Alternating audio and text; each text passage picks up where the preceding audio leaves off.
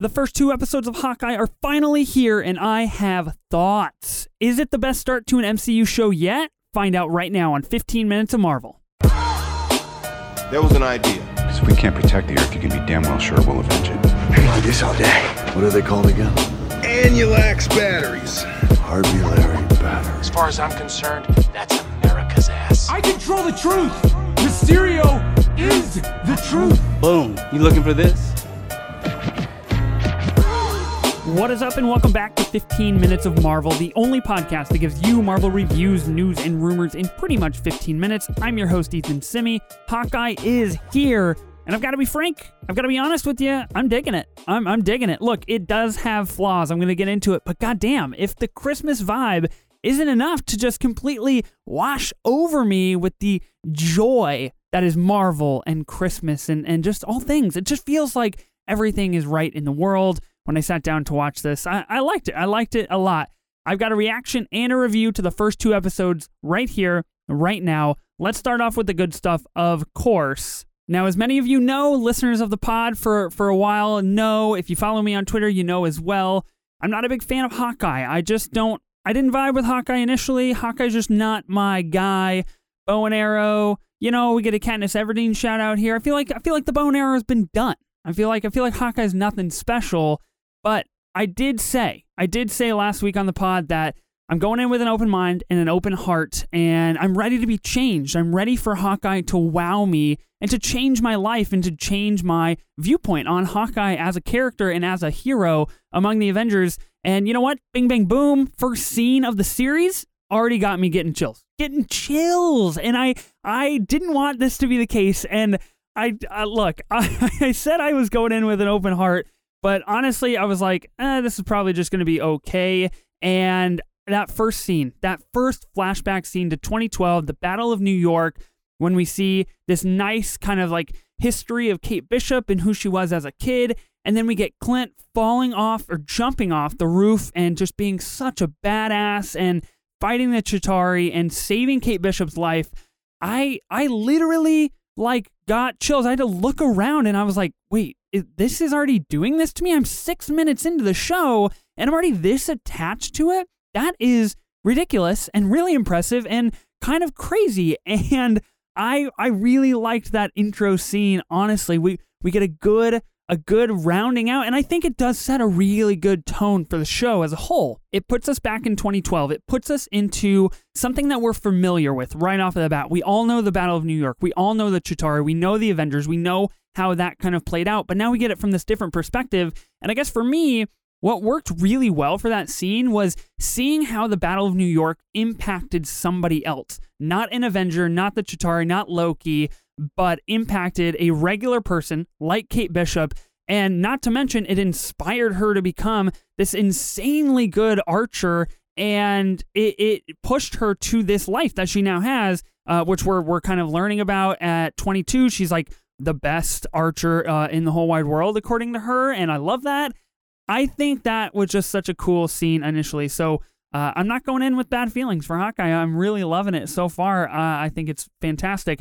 I thought episode one was stronger than episode two. I will say that. I'm gonna. I'm just gonna throw down a couple facts real quick. Since we did get this two episode premiere and tackling two episodes at the same time does contain a lot of information for the 15 minutes of the pod. I do think episode one was better than two. I think it was more emotional story building, less focus on fighting and kind of moving from that clue A to clue B to progress the story and and really it's because of this this one specific scene and that specific scene being the Rogers musical scene and that's essentially the second scene that we get in Hawkeye I thought it was the strongest scene among the the entirety of the first two episodes to me it is an emotionally layered scene. We see Clint at the Rogers the musical, uh, watching it and not listening to it. He turned off his hearing aid he's there with his kids and he has to, you know, walk out uh, to get some fresh air because he sees Nat and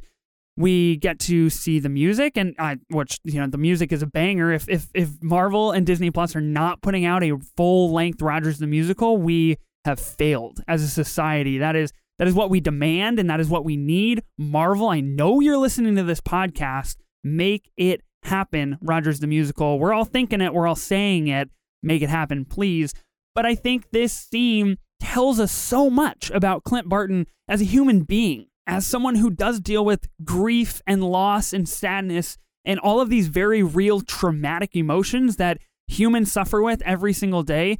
But we view him as an, an Avenger. He's a hero to us but he does have these very real things that are eating at his heart and his mind and and really his core being and I think that is really in line with phase 4 of what we've got so far really diving into what makes this character tick what makes this hero be who this hero is and and how can we humanize that? How are we getting this sensitive side and this very emotionally connecting side of our hero? And this scene really does it for me because when he sees Natasha, Jeremy Renner can just display such incredible emotion on his face. And maybe I didn't realize this before. I've seen him in other movies and and he's been good. There's no doubt about that. But he sees Natasha and we don't hear anything. He doesn't say anything, but we can read him like a book and and he is struggling. He is having a really hard time reliving this and, and that being his best friend and he has to step out and get some air. And that is really, really telling. Follow that up by the the urinal scene, which I thought was hilarious, a great comedy break uh, in this very kind of packed, emotionally layered scene of this guy asking for a selfie, which which was hysterical. But I think it's very interesting too that Thanos was right is kind of written on that urinal, and that that is something that Clint Barton, Hawkeye, has to live with every single day is this now kind of politicized view of of everything that's happening with the Avengers and has happened and with Thanos and Mysterio and everything moving forward with the multiverse is kind of all uh, politicized, namely because of the Daily Bugle. And I'm, I'm curious how that will impact things moving forward in the MCU. But right here, you get a really good look at it.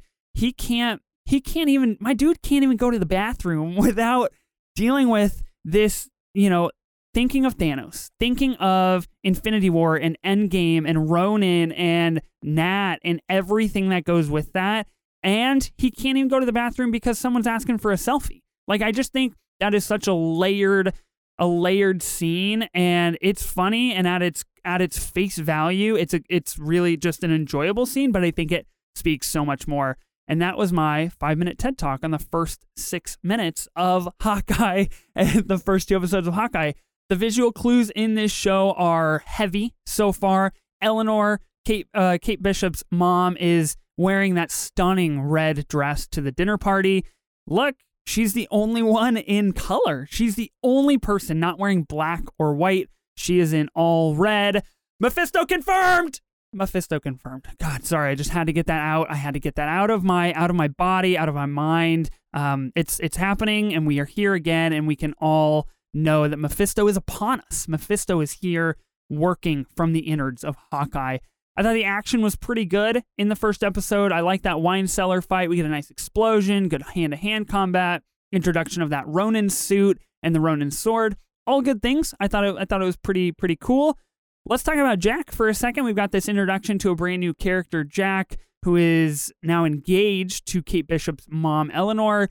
This guy is the he's the new John Walker right? He's he's like he's like John Walker if but if John Walker married your mom and essentially just became your stepdad overnight but was still an atrocious human being at his heart. Yeah, that that sounds about right. Easy to hate, definitely a red herring, definitely a decoy. There's no way that he is the murderer like right off the bat. I do like this kind of murder mystery uh, kind of puzzle that we're getting so far in the first two episodes. I think that's pretty fun.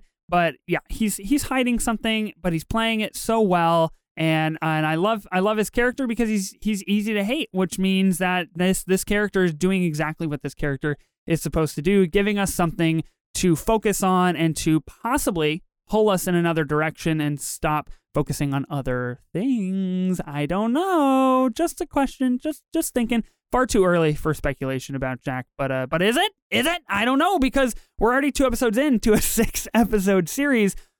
I don't know. I don't know what's gonna happen with Jack. He, my dude, might might be working for Kingpin. Kingpin. I'm I'm gonna say it. He could be working from some some higher up. That's just like way more important than him. And like I said, maybe his job is to be that guy that throws Clinton Kate off the trail. I don't know, but I mean, we all know this guy's up to no good. He's a dirty, dirty dude. Don't like it. This show does feel really grounded, which I feel like a lot of people have been saying, and I think I think it does that in a really good and and normal and natural way. It feels feels good. It feels normal. It feels like we're just watching uh, kind of some like regular day events unfold with the tracksuit mafia. I think that's a big plus for this episode, making it a really you know in the streets, grounded kind of squad that you're up against is just like some bros, some tracksuit bros, and like that feels attainable. That feels normal and I, and I like that. I also another thing that I really like so far in this series is that we get these two competing family dynamics. So we have Clint Barton's family and his wife and his kids and and him risking missing Christmas and everything that kind of surrounds that and their love and affection for each other and really at Clint's core just being a good dad to his kids and being a good husband to his wife. But then you have this juxtaposition of Kate Bishop's family which is really interesting. We have a lot of tension, we have uneasiness, we have that lack of compassion and very surface level things. And by the end of the second episode, we're diving into, you know, this kind of dinner scene where Jack is is lying and then possibly still not telling the truth and is kind of at the core of this murder mystery that we're getting. So you have these two competing family dynamics that I think are a great opposite play for the storyline of both characters. And when we see Kate Bishop and when we see Clint Barton in their respective families without the other person around, I think it tells us a lot about their individual characters. And I like that we get these two sides. We get them together and they get to build their relationship together, which is fun and quirky and energetic. And I really like it. And then we get them apart and they get to be with their families and, and we get to see them tr- their true selves. And in Kate Bishop's case, I think that's more important and more telling uh, for finding out who she is as a character. Ending of episode one was enticing, yet predictable. I think we we kind of all knew that we were going to get this nice little cliffhanger of Clint and Kate meeting. I still enjoyed it. I thought it was pretty good. But like I said earlier, I think episode one really just shines when it's dealing with emotional grief and loss that Clint is dealing with. Um, I think Jeremy Renner can display that so well. And I hope that this series dives deeper into that because he has, my guy has a lot of drama that he's holding back. And, and I know, I, I hope that this series will tackle some of that and move in that direction, kind of like we did with the Falcon and the Winter Soldier and, and that kind of side of things. I hope we get that and hope we get a little less like actiony, beat up the tracksuit mafia, get to the head guy, and solve this murder mystery. Like, you know, I, I know that's the main goal here, but I hope we kind of get there on a more, more emotional level. Some callouts for episode Two, uh, Hawkeye catching and throwing back a Molotov cocktail is uh, certified badassery. That's so epic. And I saw that and it was in some promos and I was like, yeah, this is cool. And then I saw it in the episode and I was like, God, yeah, that's sick. That's super, super cool. So I liked that a lot. Also, a huge, huge fan of the LARPing scene. I thought it was awesome. I thought it was funny and hilarious. Gives us a good idea into kind of Clint's mind and how he views his life as an Avenger. And also, uh, you know, on this other level, it kind of gives us this view into this guy, Grills, and how he views his life and how he wants to be a superhero. And, and kind of the opposite ends of the spectrum, how Hawkeye is so inundated with being a hero all the time, but this is clo- as close as Grills is going to get to being a superhero is LARPing with Hawkeye. Uh, it, also, a major comic book Easter egg, which is very exciting. I didn't know this until this morning. He is in the Hawkeye comics. He is the person in the comics who lives in Clint's apartment block and is his neighbor. He he used to grill things on the roof. Uh, which which I guess was a thing. So you know, our boy Grills making an Easter egg appearance. I like that. I know I was supposed to like the LARPing scene. I know it played that way with the slow mo and the funny stuff, and and it, I just it suckered me right in, and I was like, this is awesome, this is hilarious, this is fantastic. I really did enjoy it. I thought it was really funny. Uh, no matter how much I knew that they were trying to make me feel that way. So uh, take that for what it for what it's worth. But I, I did like that a lot. A couple of the negative things about episode two we got a really quick move from from you know Kate Bishop and Clint Barton just saying like, "Hi, who are you? Why do you have my Ronin suit?" to like, "Let's team up," and now we're together, and now we're in this murder mystery together. That's that's a it's a quick build. And I understand you only have six episodes, so I do understand the kind of precedent to move quickly into that relationship, but it's still a quick turnover from them being total strangers to them now being kind of in this thing together. And the chemistry is there. There's no doubt about it. I think that's something that I really like and we all are, are going to like as we get more of this series is that we have this really good chemistry beca- between Clint and Kate. But I think for me, I just you know we kind of gloss over some details like how, like Clint just kind of like leaves his kids for the night and goes and hangs out with Kate and like I I don't know we spent a lot of time in episode one focusing on Clint and his kids and getting back for Christmas and then like he just leaves and then so I, I thought we could have dug a little deeper into that. The second terrible thing about both of these episodes can we just like figure out the texting thing? It is atrocious. It is so bad. And I, the first episode, I was like, ah, okay, whatever. And then the second episode, when Kate Bishop is texting Clint, and it's terrible. It's terrible. She's just moving her thumbs up and down and up and down, and and words are being written on the phone. Can we do something about this? I, I feel like I feel like if we can make all of these insane, epic movies and shows, can we should be able to figure out how to text on screen, right? I, mean, I don't know. Maybe that's absurd. Maybe that's too much, but it's bad. It's really bad. We got to figure this out, people. That's my one biggest gripe. I just I just had to call it out. Uh, I think awesome introduction to Echo at the end of episode two. I think that's gonna be sick with that red lighting and and her feeling the speaker. I think it's gonna be very very cool. Overall, I thought it was a, a solid first two episodes of Hawkeye.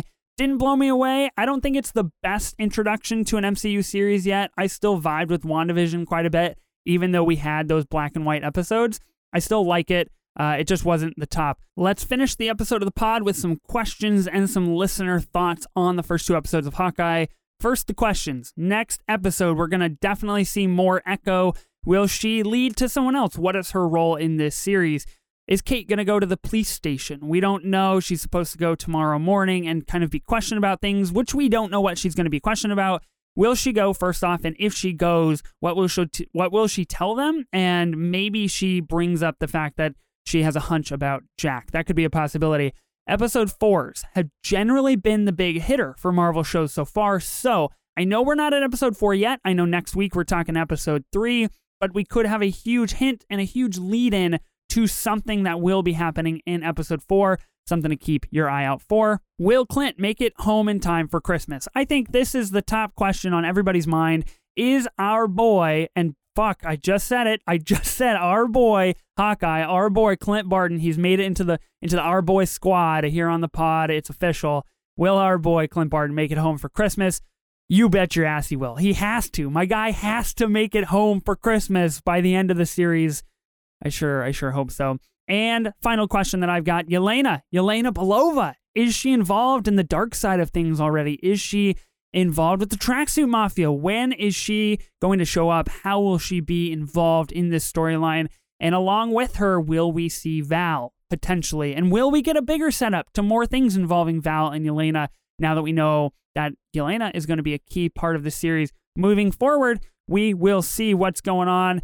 Hajir Shakib on Twitter says that it's his favorite start to any of the shows purely based on the fact that the most grounded MCU has been for a long time. I cannot argue with you there, Hajir. I think grounded is key, and I think that's something that is going to be a, a nice palate cleanser moving forward in the MCU with the multiverse and everything going around. I think grounded is the way to go.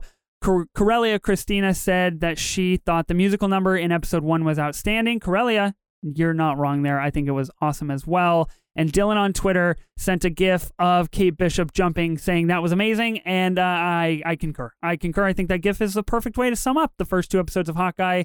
A solid, solid introduction for this show into the MCU TV slate of things. I think it's going to have an awesome back four episodes. I enjoyed it a lot. It does have some flaws, but it's fun nonetheless. What did you think of the first two episodes of Hawkeye? Let me know on Twitter at 15 Minute Marvel. Be sure to subscribe to the podcast on any major podcast platform. And a special shout out to the patrons of the show Brandon Clark, Hajir Shakib, and Reagan Knopp. Thank you so much. I will see you back here next time. I'm Ethan Simi, and remember, always go higher, further, and faster.